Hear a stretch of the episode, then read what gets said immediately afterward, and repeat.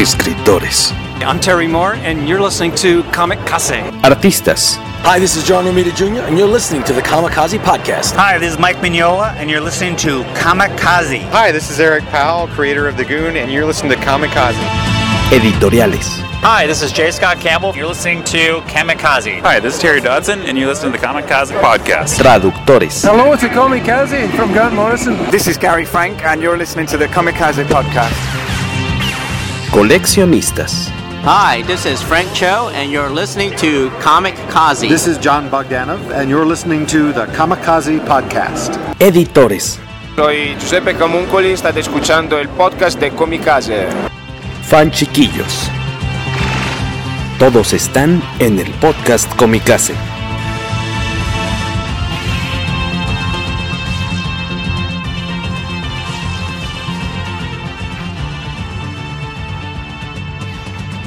Muy buenos días, buenas tardes, buenas noches, bienvenidos al podcast de aniversario de la revista Comicase, la única publicación especializada en historietas que se publica actualmente en México, beneficiaria del programa de apoyo Edmundo Valadez a la edición de revistas independientes del Fondo Nacional para la Cultura y las Artes. Estamos muy contentos porque estamos celebrando pues siete años de, trabajo editorial y también pues de difusión del cómic en cuanto a conferencias, sesiones de autógrafos, maratones de cine. Hemos tenido ahí actividad en distintos festivales y convenciones a lo largo de este, de este tiempo y estamos grabando aquí en la tienda de Comixado donde en un ratito más tendremos una conferencia que se antoja interesante con los directores editoriales de Panini, de Camite y de Bruguera. Y ya al rato también pues la, eh, obligada partida de pastel. Me llamo Jorge Tobalín, coordinador editorial de la revista Comicase. También estamos trabajando con Bruguera. Y de mi lado izquierdo se encuentran. Waco, que ya lo escucharon, este, ya me escucharon hablando en el podcast anterior sobre los Avengers. Aquí de nuevo. Y yo, Pepper, que también ya estuve ahí en lo de Avengers. Escúchenlo, escuchen todos los spoilers, les va a gustar. Hola, yo soy Alfredo Villegas, traductor para Editorial Camite. Yo no estuve en el podcast hablando de Avengers, así que voy a subvertir la dinámica de hoy y lo único de lo que voy a hablar es de Avengers, no me importa cuál es el tema de hoy. Yo soy Harry Villa, ha sido lector de la revista Comicase y también de diversos cómics que van publicando aquí en la historieta. Yo tampoco estuve en el podcast de eh, Avengers, sí me gustó Avengers, creo que está muy buena y insisto, vayan a ver. Uh, ¿Qué tal? Yo no estoy en condiciones de estar despierto hasta ahora, pero me baso por el nombre de Mario González, eh, escritor y dibujante de webcomics, Willyman y Clink. Y esta es creo mi primera aparición para mantener el motivo de cómic en el podcast Comicase. Hola, ¿qué tal? David Méndez Jiménez, miembro fundador de, Comicase ya desde hace siete años. Este, sería difícil enumerar los podcasts en los que no he estado porque ya tenía rato ausente y a raíz de que he tenido así como que mucho trabajo en el mundo real y seguramente me van a ahorcar aquí en la mesa, no he visto Avengers, entonces no podría opinar. De plano, David Méndez, ¿cómo que no la has visto? No manches. Te mereces cualquier cantidad de spoilers durante los próximos 30 minutos. ¿Quién va llegando acá? ¿Qué pasó, Nabucodonosor Rodríguez? Fanático de la revista, muchas gracias. Bienvenido, Rodro. Oye, pues este, como les comentamos, vamos a estar aquí un ratito porque en unos minutos más, a las 3, va a iniciar la conferencia que tenemos con nuestros amigos, tanto de Panini, de Camite y de Bruguera, van a estar aquí platicando. Sin más, aprovechando que está eh, aquí uno de nuestros lectores, ¿cómo supiste tú en su momento? Eh, ¿Cómo te enteraste de la existencia de la revista? ¿Fue por alguna actividad? ¿Te encontraste la revista en un baño? No recuerdo lo del baño, pero sí, sí, el, la revista la encontré en el Rock Shop. Ya, ya recordé. En el Rock Shop, ahí fue, la tenían ahí en algunas revistas por ahí. Encontré el número 2. El número 1 me costó trabajo conseguirlo, no recuerdo dónde lo conseguí. Y a partir de ahí pues me, me gustó la temática de la revista, puesto que había, había más revistas antes que trataban diversos temas como como si queriendo copiar una revista muy famosa que en su momento en los 90 que era Wizard. Quisieron tomar ese concepto y también otra que después fue competencia que fue Hero, también este, pero realmente no tomaban en primera pues no había algo tan especializado, en segunda no tomaban tan en serio los cómics como los como se maneja en la revista. Y pues digamos que de ahí ya me volví a sido coleccionista de la revista y me ha parecido muy buena. Creo que entre todo lo que ha tenido se ha respetado tanto el origen de los personajes, sus creadores y sobre todo este, la variedad que tiene. Y creo que en algún punto, creo que, no, si no mal recuerdo, creo que un personaje que falta por agregar, o creo que podrían hacerle toda una edición para él, es The Spirits porque hace poco me encontré ya en mis colecciones un cómic que me, precisamente me autografió Will Eisner cuando vino a México, una edición de la prensa y según yo creo que él sí se merece toda una edición y hasta un podcast porque pues, el maestro Eisner es realmente hasta el premio lo tiene, ¿no? ¿Quién no quisiera un premio Eisner? Te voy a decir la verdad, nadie de los aquí presentes ha leído The Spirit, te lo puedo asegurar. ¿Qué dices, Mario? ¿Tú sí has leído a Will Eisner? ¿Qué obra? Ah, The Spirit específicamente. Sí, específicamente sí, sí lo he leído. Tengo un par de los volúmenes que empezó a sacar de ese, ya hace como unos 10 años más o menos.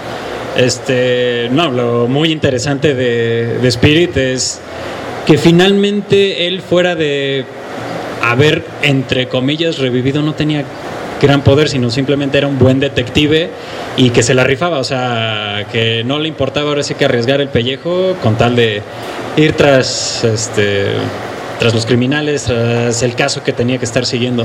Y muy, digo, este, para la época que Will Eisner nunca haya dejado de estarlo publicando, a pesar de que se haya ido a la Segunda Guerra Mundial, este, siguió saliendo The Spirit con diferentes dibujantes, pero era una constante de él, o sea, nunca fallar, nunca fallar, nunca fallar.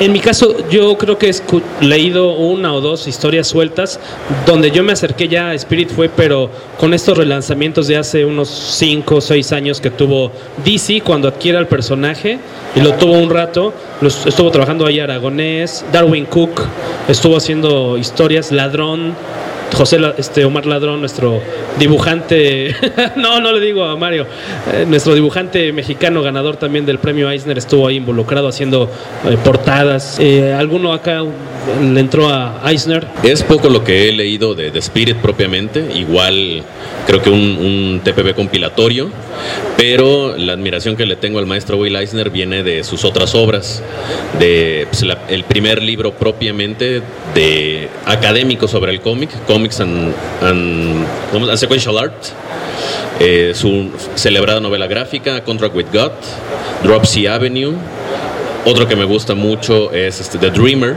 donde hace una especie de autobiografía del, de ese movimiento comiquero que donde él le, tocó trabajar desde sus inicios con figuras como Jack Kirby.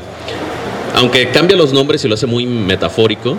Jack King. Ajá, Jack King en el, en el cómic. Sí es este, una, una obra muy bella de, pues de cómo un artista aspirante persigue sus sueños. Este, de hecho, complementario a esa historia de The Dreamer, salió en un libro pequeño recopilatorio de eh, Dark, Horse que se llamaba Autobiographics. Salió una historia como de cuatro páginas de Will Eisner que eh, se llamaba El día que me volví profesional. Y eso me, esa historia me llamó mucho la atención porque es su primer rechazo. Y es, me gustó cómo él considera que el punto en donde él se vuelve un profesional es cuando le dijeron, no nos interesa tu trabajo, pero sigue intentándolo. y sí, como él dice, ¿no? la historia de, de, Dreamer es como toda esa faceta de Will Eisner, de cómo empezó y cómo construyó su estudio de Eisner and Iger y con toda la gente que pasó por ese estudio que después se volvieron estrellas del cómic. Y algo como notable interesante de Eisner es que él nunca tuvo un run en Flash, Superman, Spider-Man. Él hizo siempre su trabajo y es considerado el artista si no el más importante, el más reconocido, este, como dices tú, ¿no? Académicamente para el medio y nunca tuvo un ron en DC Marvel, ¿no? Siempre fue su trabajo, su trabajo, su trabajo. Eh, yo nada más quisiera acotar que Will Eisner es una persona muy influyente en la industria del cómic estadounidense. Fuera de él no es tan reconocido y con justa razón. A lo mejor hay quien me quiera crucificar por decir esto, pero lo cierto es que la obra de Will Eisner ya le pasaron los años por encima. Si uno lee sus grandes novelas gráficas como Contrato con Dios, Nueva York, todas esas, realmente ya se notan anticuadas, el estilo narrativo ya está un poco arcaico comparado con lo que tenemos en estos días. Claro, el valor histórico no se le niega, eso es, eso es innegable, ¿no? Pero eh, de ahí a llamarle el gran maestro del cómic mundial, creo que sí hay una... Eh, hay un gran abismo, yo le llamaría más maestro de cómic mundial, por ejemplo, a Osamu Tezuka que a Will Eisner. Eh, incluso yo pondría primero a Jack Kirby antes que Will Eisner, porque sí, él fundó los cimientos de lo que ahora es la industria gringa del cómic, pero si nos vamos a narrativa gráfica, creo que hay, en otras partes del mundo hay gente que podría ser mucho más importante. Bueno, yo la. Ah, perdón, ya te gané, la, te gané el micrófono. La parte que yo contrapondría está en que muchas cosas que hizo Eisner fueron pioneras en su momento. Propuso, eh, propuso cuestiones que, eh, aunque se han sofisticado, el pues él fue el innovador en que en meter recursos como por ejemplo el uso de eh, tipografía y paratextos como parte de la composición de la página, que era un recurso muy poco utilizado más allá de un splash page como un, tipo de banner para introducir la, historia. Aquí vemos una integración más profunda entre el uso de, de, textos como parte de la construcción visual y para establecer el mood de cada escena. Y obviamente, pues como todo arte se va sofisticando, los nuevos artistas van construyendo sobre lo que dejaron los anteriores. Y ahí es donde creo que hay que poner en, perspectiva qué tanto ha envejecido su obra. Por cierto, una pregunta. Aquí yo, yo no vi qué editorial era la que publicaba The Spirit eh, hace 40 años, o sí, más de 30 años en México. ¿Quién lo sacaba? La prensa, ¿verdad? Desde ese entonces no ha aparecido en, bajo ningún sello aquí en México. Si no me equivoco, ahorita en verano sale por Dynamite. Sí, es el que trae la portada de, de, Eric, de Eric Powell y otra de Ross, de Dynamite. Entonces, al ratito que ya por aquí está, eh, nos acompaña gente de, Panini, creo que sería, aparte es por ahí es un aniversario, 75 aniversario de Spirit este año y Dynamite tiene ahora los derechos del personaje porque ha estado cambiando mucho en los en años recientes no estuvo en DC luego estuvo ah no de ahí ya pasó a, Dynamite no pero tuvo un par de series ya se canceló y ahorita va a regresar con muchos con muchos bríos. Alguien iba a comentar algo más de, de Eisner creo no eh, una de las cosas, como en el episodio anterior platicamos solamente de la película de Avengers y que ya no habíamos platicado aquí eh, en el podcast, fue tanto, y aprovechando que estás tú David, porque cuando se dio la noticia, nosotros sabemos que tú eres un super coleccionista de, de Memín y tienes todos, tienes todos los números de la serie eh, más reciente, vamos. tú como coleccionista, como, como fan del maestro Valencia, ¿qué crees que le deja al lector y al cómic mexicano? ¿Cómo recibiste tú la noticia en su momento? Bueno, me perdí un poquito en, el planteamiento de la pregunta entre Avengers y Sixto Valencia, como que no, le entendí. No, pero este, pues sí, realmente lo que dejó Don, Sixto pues fue su estilo, su humor, ya ves que pues, no solamente tenía Memín, también tenía La Serpiente Desplumada, que también este, pues fue una obra que se publicó en los 90, si mal no recuerdo, y era mucha sátira política. Y realmente, pues, los que tuvimos la fortuna de conocer a don Sixto, pues era un señor con, mucha, con mucho brillo, con mucha energía, a pesar de la edad que tenía. Y pues yo creo que yo vi la noticia en el Facebook mm, como 10 minutos inmediatos de, que lo publicó Luis Gantús. Y pues sí, sí me sentí muy mal y lo peor que no pude ir tampoco a, su funeral ni a nada. Pero este, pues Don Sixto sí, sí lo considero un gran maestro y creo que sí nos dejó como legado pues realmente Memín, que es su obra más conocida, y pues su estilo de dibujo y su humor. Hay muy interesante resaltar como eh, algunos nombres de los que fueron alumnos suyos, ¿no? Que estuvo eh, Oscar Basaldúa fue ayudante suyo, trabajó muchos años con él.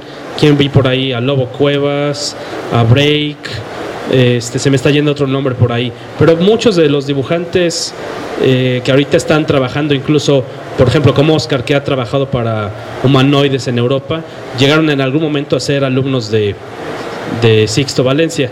Pues sí, lamentablemente ya muy tarde lo comentamos aquí en el podcast con mi casa, no habíamos tenido oportunidad de grabarlo. Eh, tú le llegaste a dedicar dos artículos, me acuerdo cuando fue el escándalo este de, del Memingate con las con los timbres ¿no? postales y después cuando escribiste el de la serpiente plumada, ese no tiene tanto tiempo, yo creo que como un año, ¿no? Un año, año y medio más o menos que escribiste sobre este, este cómic. Pues sí, un- una noticia muy lamentable que obviamente ya todos los que escuchan el podcast con mi o están o nos siguen en redes sociales, pues ya estaban enterados de eso, pero no queríamos dejarlo pasar. Eh, en otro tono, y seguramente eh, habrá comentarios interesantes al respecto. También una cosa que no habíamos comentado era esta cuestión del aviso, anuncio de la secuela de Dark Knight Returns, luego fue Dark Knight Strikes Back, Strikes Again, de esta cuestión de que anuncia que Frank Miller regresa una vez más a trabajar con DC Comics para hacer una segunda secuela a, a la que es una de sus obras más, más famosas. En este caso va a estar trabajando con Brian Azarello, van a estar escribiéndolo juntos. Eh, usted, por ahí en su momento estuvo interesante el debate en redes de qué les parece la carrera de Frank Miller años recientes. ¿Creen que vaya a ser un buen producto lo que se vaya a entregar? ¿Qué tanta emoción o curiosidad les causa o les da igual? Ah, bueno, a mí me llama la atención qué es lo que va a llegar a ser y de todas formas por el listado que pusieron en DC Online, decía que él había, bueno, está escribiendo la historia con Nazarelo, pero tampoco la va a dibujar él, o sea, que de hecho van a dibujar diferentes este, artistas hasta donde se tiene entendido. Me llama la atención ver para dónde van a llevar esto y es un obvio, una obvia razón por qué lo están haciendo, ¿no? La película viene de Superman contra Batman y pues el, al dinero nadie le corre, ¿no? Pero sí, de los últimos años yo creo que DK2 para acá, sí ya fue a agarrar a Frank Miller que todo el tiempo está de... Y alguien le sigue entreteniendo dejarle hacer las cosas, ¿no? Bueno, todo lo que fue Holy Terror pudo haber sido Dark Knight 3, este, nada más que ya por el tono, como que DC dijo, eh, creo que no, pero de todos son mucho, en muchos de los paneles todavía puedes encontrar en la sombra, en las sombras re- reflejadas de los personajes. Algunos todavía tienen las orejas de Gatúbela o de Batman, la sombra- que no le dio tiempo de borrarlas y cambiar todo. Pero se me hace interesante nada más por la parte de a ver qué pasa, por la pura curiosidad. Yo no quiero pensar mal, pero yo creo que este Frank Miller aceptó el, trato porque este dinero está enfermo, evidentemente. El rumor dice que es cáncer. Eh, entonces, evidentemente, necesita el dinero para el tratamiento. Yo creo que por eso aceptó. Y es la razón también por la que ni él va a dibujar, ni le va a escribir él solo. Necesita ayuda. Obviamente, ya no está en condiciones de trabajar por sí mismo. Entonces, es por lo que DC, bueno, le ofreció el trato. Me parece algo justo, la verdad. O sea, pagarle a cambio de, de su trabajo. Por la segunda parte de Dark Knight, creo que cobró un millón de dólares eh, a mediados de los 90, algo así, o sea, fue un super contrato. Me imagino que ahorita también le ofrecieron un dineral y bueno, si lo va a utilizar para curarse, pues creo que eso este no aminora el hecho de que ya en años recientes pues, se ha vuelto loco y se ha vuelto una de las personas más intransigentes del medio, todavía más que John Byrne, pero este bueno, pues eh, no quiero pensar mal, pero es la razón por la que accedió a hacer esta tercera parte. Yo creo que aparte de eso, alguien lo ha de haber estado picando y fue, señor Miller, a que no puede hacer que la gente se enoje más con usted de lo que ya ha estado. De entrada, el cómic es DK3, la raza maestra. Dime, ¿a dónde, a dónde crees tú que vaya con eso? Aparte de que cuando el portal oficial de DC soltó la noticia, Miller negó rotundamente DK2. Él dijo, esta es la secuela de Dark Knight Returns, la, la única secuela que existe de Dark Knight Returns. O sea, negó el trabajo hecho con su ex esposa. Que, ah, bueno, de, Dark Knight Strikes Again, que les, a mí me, acuerdo que me gustó mucho, eh, no tanto el personaje de Batman, sino eh, Barry Allen, ¿no? Que lo tienen como eh, corriendo por siempre para generar la energía que necesita toda la ciudad o todo el país o algo así. Y este Plastic Man, ¿no? Que está lo tienen apresado ahí, hecho una bola y se vuelve loco, ¿no? Está, está demente. Dos personajes interesantes. Harry, ¿tú cómo viste esta nota del regreso de Frank Miller? La verdad a mí sí me agradó mucho porque realmente yo reconozco que su trabajo, sobre todo el retorno del Caballero Nocturno, rompió el esquema de las novelas gráficas. Volviendo otra vez al detalle de Will Eisner, pues Will Eisner fue el que propuso las el nombre de novela gráfica a este tipo de trabajos. Y el, regreso del Caballero Nocturno creo que se merece La segunda parte también se me hizo muy buena. Creo que ahorita en la tercera, eh, yo no sabía que estaba enfermo Frank Miller, bueno, por lo que había oído. Yo pensé que estaba muy delgado por tomar mucho café del Seven o algo así. La verdad lo desconozco. Pero este creo que el que le está le va a echar mucho la mano aquí es Azarelo para levantar realmente el cómic. La verdad no sé quién lo vaya a dibujar, pero yo creo que entre ellos dos van a hacer un muy buen trabajo y la verdad estoy ansioso por verlo. Yo considero que el lo que Frank Miller tenía que aportarle al medio y a la humanidad lo hizo en los 80s. Todavía en los 90 llegó a tener algunos destellos de pues, cosas que valía la pena leer. Pero después de Sin City yo creo que ya no, se puede prescindir perfectamente de su obra y nadie se pierde nada. Habrá que ver, igual estoy predispuesto, pero considero que va a ser una obra tan decepcionante como Dark Knight Strikes Back. Yo creo que esta noticia de, esta tercera parte fue como que un, cañonazo igual que Star Wars, ya todos estábamos muy felices con seis películas y de repente una séptima, igual este de Dark Knight. Yo creo que sea buena o sea mala, simplemente dos palabras. Es Miller y es Batman. seguramente va a vender muchísimo, así como todos nos comimos el número este de 75 aniversario de, de Batman con la portada de, de Frank Miller que se ve que la hizo como en media hora, la de Catwoman que esperábamos mucho de esa portada y es una... Ah, no, que era un dibujo que tenía ahí arrumbado aparentemente, ¿no? Por otro lado, dándole vuelta a la, página, que ha habido, yo sé que por lo menos eh, aquí el señor Waco es un público constante de las series televisivas adaptadas, que son adaptaciones de cómic. Yo sé que él me recomienda mucho ver Flash, por falta de tiempo no la he podido ver, pero dicen que está muy, muy buena la serie. Ahorita, ¿fue cierre, va a ser cierre de temporada o, o está yo veo, he leído que está la cuestión con mucho suspenso. Sí, porque contrario a lo que muchas otras series antes habían ofrecido, no, no se habían metido como con cosas que sí son muy de cómic. En este caso en Flash ya se están metiendo con cosas de Speed Force desde la primera temporada, que me parece que está bien escrito y está personaje está muy bien adaptado a, a la serie de televisión, a cómo es el personaje en los cómics. Y la verdad sí está, está muy entretenida la serie.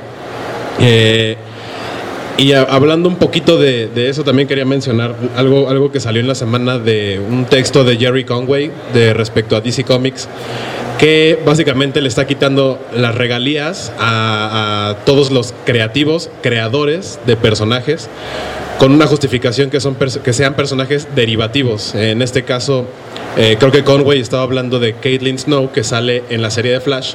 Este, este personaje en los cómics es Killer Frost, es una enemiga de Flash.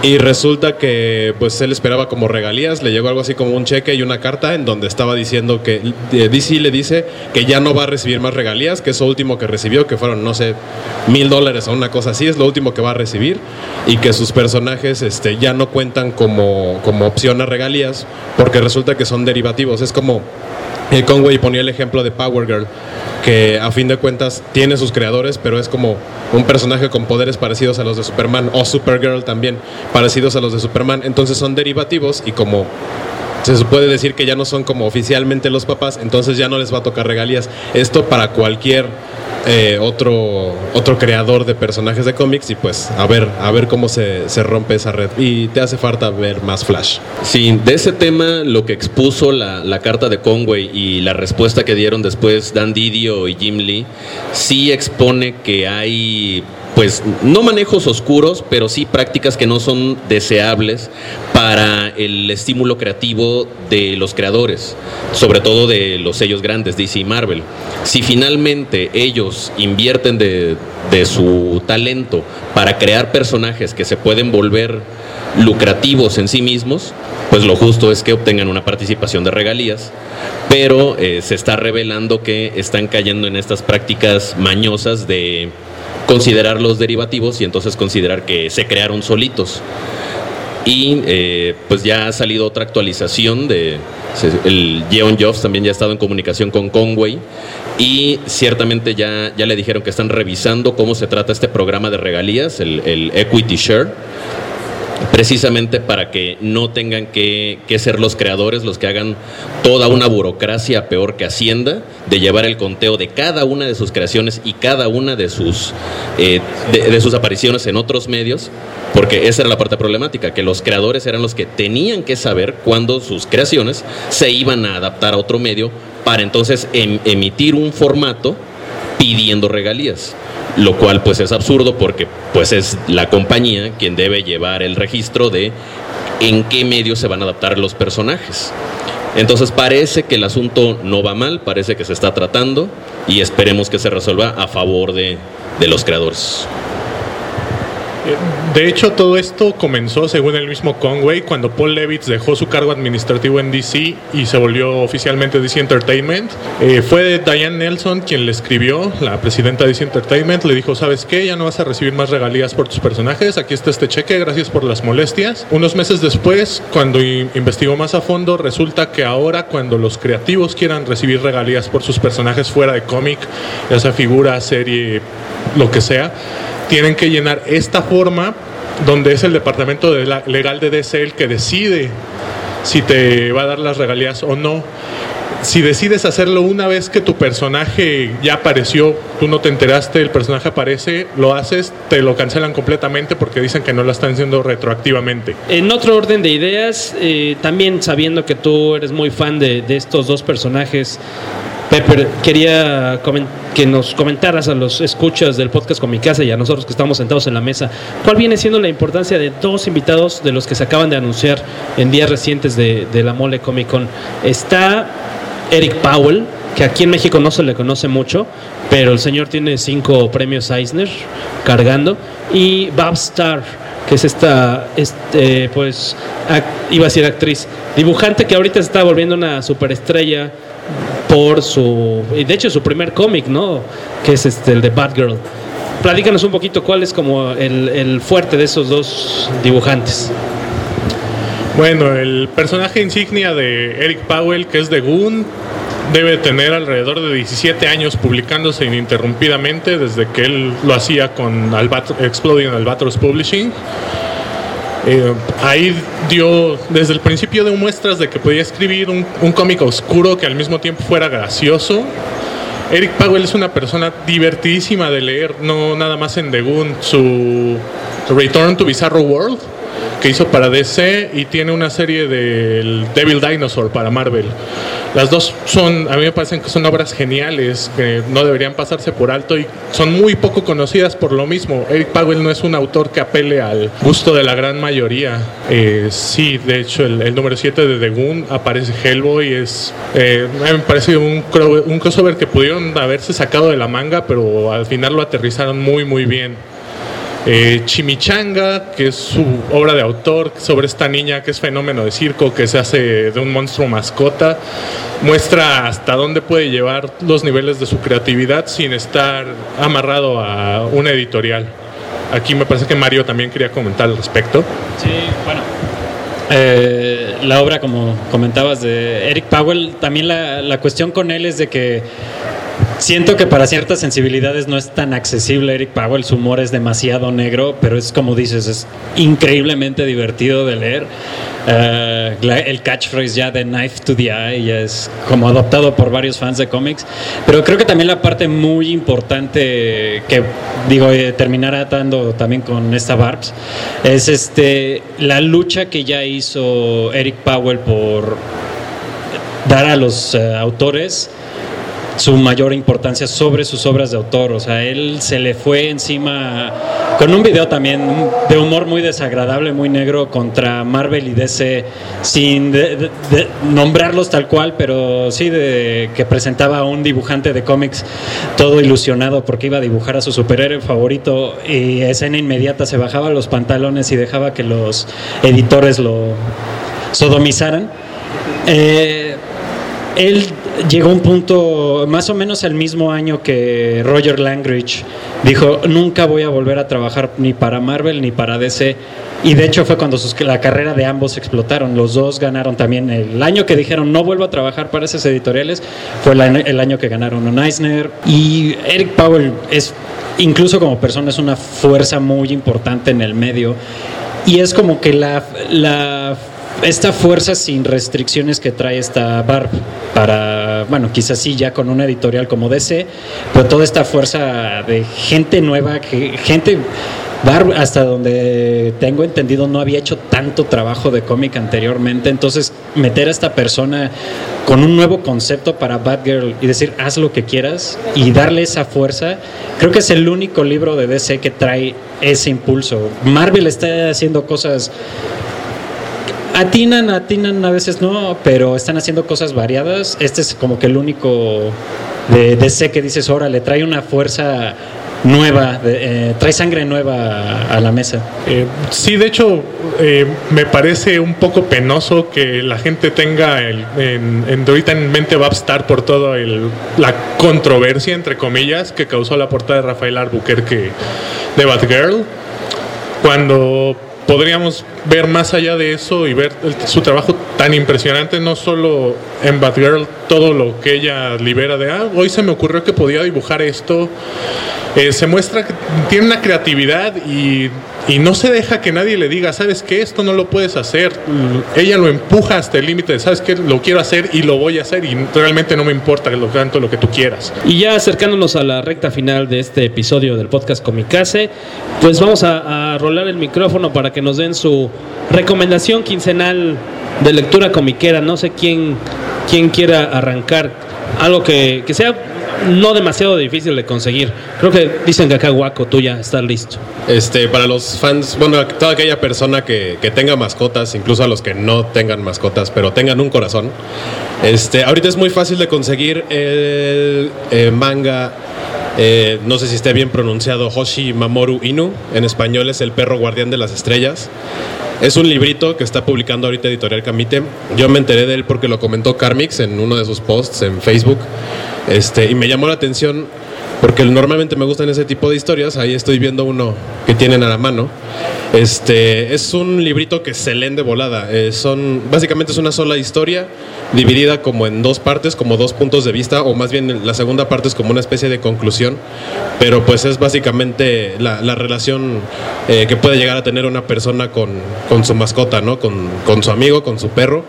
Este, si quieren si quieren leerlo, échenle un ojo, está muy bonito, está muy entretenido, lo leen de volada y, seguro van a rodar varias lágrimas. Eh, mi recomendación de esta parte, si me siguen en Twitter, lo he recomendado miles de veces, Twitter arroba cm-pepper, pero no me sigan, no, ¿por qué no, no me sigan? Este, eh, se llama Hip Hop Family Tree, lo publica Fantagraphics, del autor se llama Ed Piscor. Narra desde principios de los finales de los 60, principios de los 70 el nacimiento de toda la cultura del hip hop. Eh, cómo nació en los barrios pobres de Nueva York y se fue expandiendo hacia el mainstream. Me parece que lo narra con, con tanta pasión y con tanto gusto que a mí me encanta leerlo. Son dos volúmenes los que se han publicado hasta el momento, el tercero viene en camino. Se consiguen sumamente fácil, los se están imprimiendo constantemente porque ha resultado una revelación para toda la escena.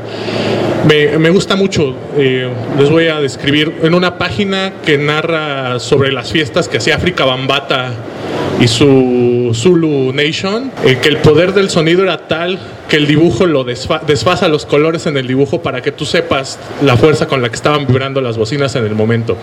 Si pueden darle una checada, si no lo quieren, si quieren darle una probada antes de intentarlo en impreso, se publica en boingboing.net. Los libros tienen varios extras como pin-ups de personas varias como Jeffrey Brown y Robert Crumb, que también valen mucho la pena. Eh, entonces, si quieren conocer, les, si ya les gusta el hip hop o quieren conocer un poco más de la escena, se los recomiendo ampliamente, vale muchísimo la pena leerlo. Hip Hop Family Tree. La recomendación que yo les traigo fue un cómic bastante mencionado y celebrado el año pasado. Se titula The Fifth Beatle, The Story of Brian Epstein que sería el quinto Beatle, la historia de Brian Epstein, que fue un manager y productor musical que fue el responsable de descubrir al famoso cuarteto de Liverpool en un pequeño bar eh, que creo que se llamaba The Cavern y fue que vio en ellos una chispa y un potencial de ser algo maravilloso, algo mucho más grande que ellos, de lo que ellos hubieran podido imaginar. Y creo que tiene dos valores primordiales esta historia. Por un lado, para los que no son fans de los Beatles, van a ver una historia muy humana de un, un joven homosexual tratando de hallar su camino en el mundo y aspirar, aspirar a muchas cosas. Y entonces ves cómo, cómo emprende la travesía de seguir ese sueño e infundir en otros el sueño que él ve. Y los impedimentos a los que se tienen que enfrentar en una época en que la homosexualidad era mucho peor vista y condenada de lo que es ahora. Y por otro lado, si son fans de los Beatles, van a disfrutar enormemente todos los guiños, referencias y easter eggs a la historia del cuarteto de Liverpool.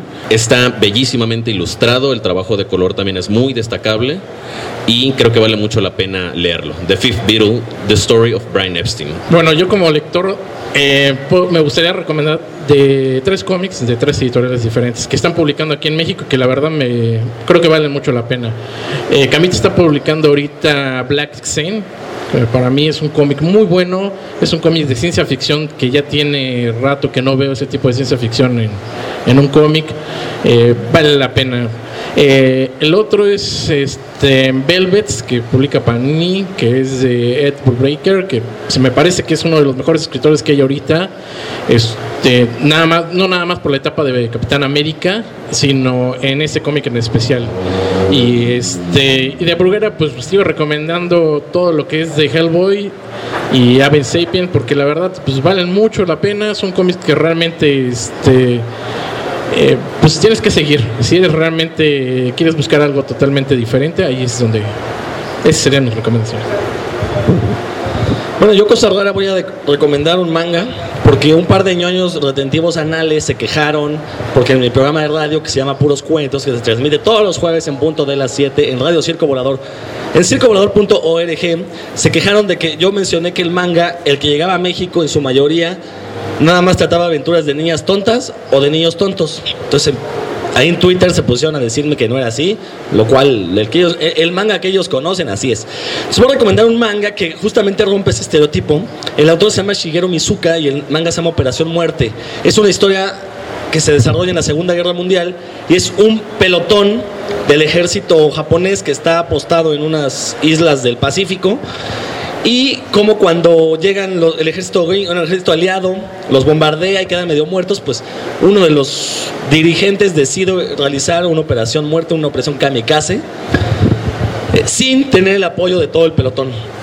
La verdad es que este manga me, me gustó mucho por dos cosas. Uno, porque muestra el estilo narrativo típico del manga, que es muy diferente al cómic occidental. Entonces, para hacer la comparación entre un tipo de cómic y otro, este manga es perfecto. Se ve perfectamente el tipo de dibujo que utiliza. Obviamente, la narrativa que utiliza el manga es mucho más veloz que la que tenemos en el cómic occidental. Se leen mucho más rápido. Es un cómic de 300 más de 300 páginas. Yo me lo leí en menos de una hora.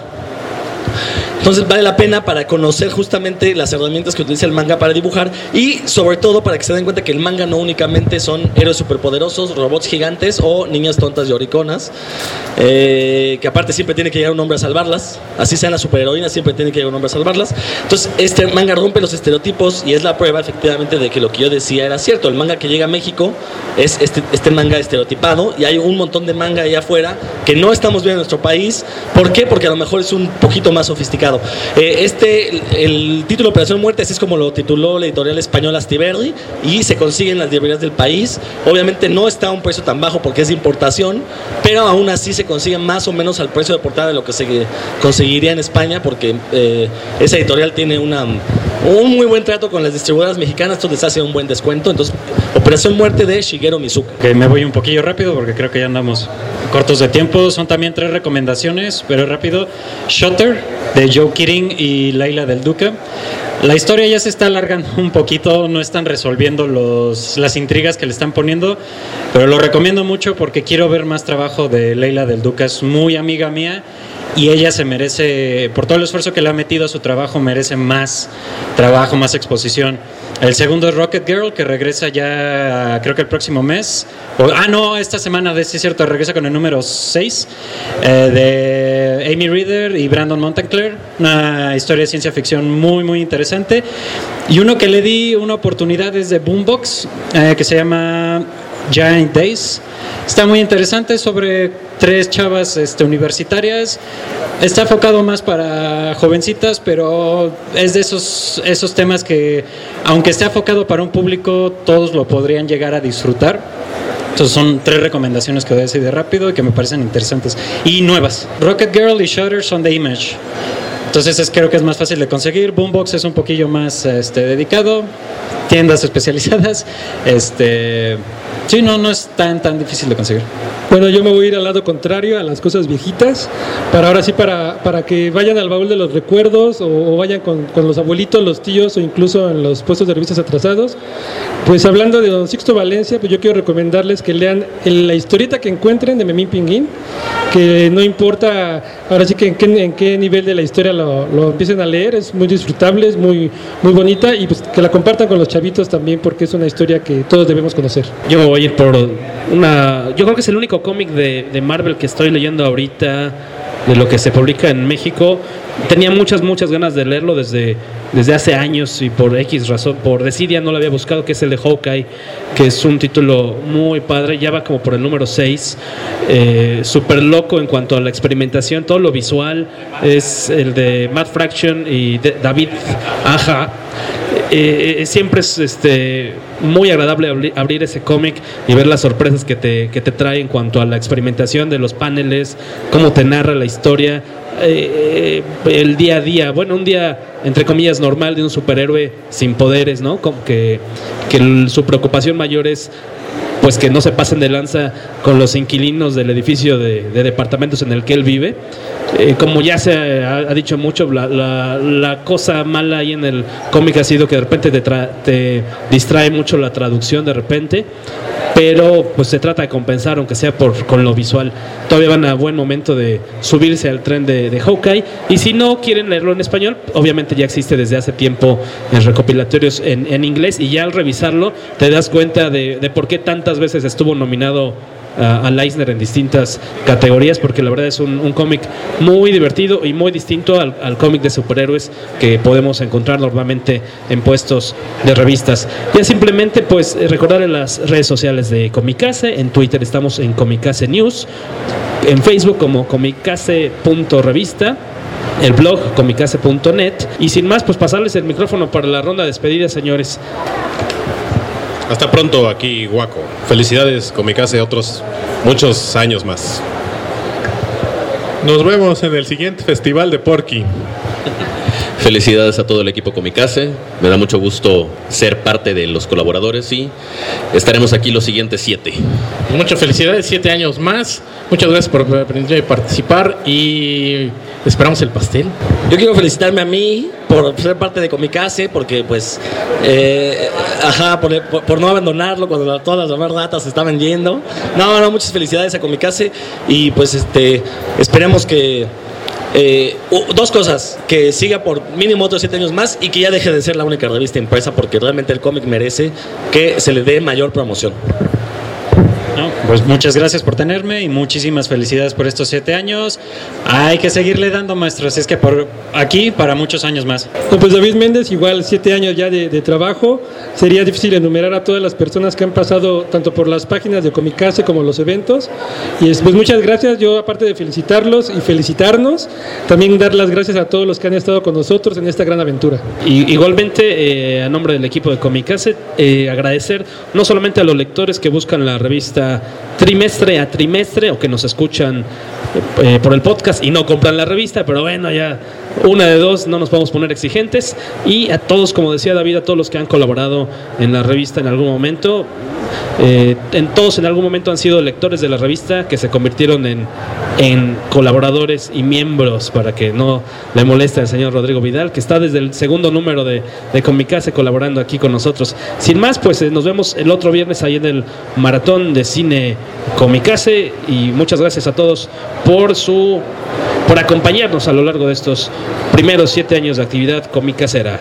Nos vemos hasta la próxima quincena. ¡Agur! El podcast Comicase no persigue cochinos fines de lucro. Comicase es posible gracias al apoyo del Fondo Nacional para la Cultura y las Artes.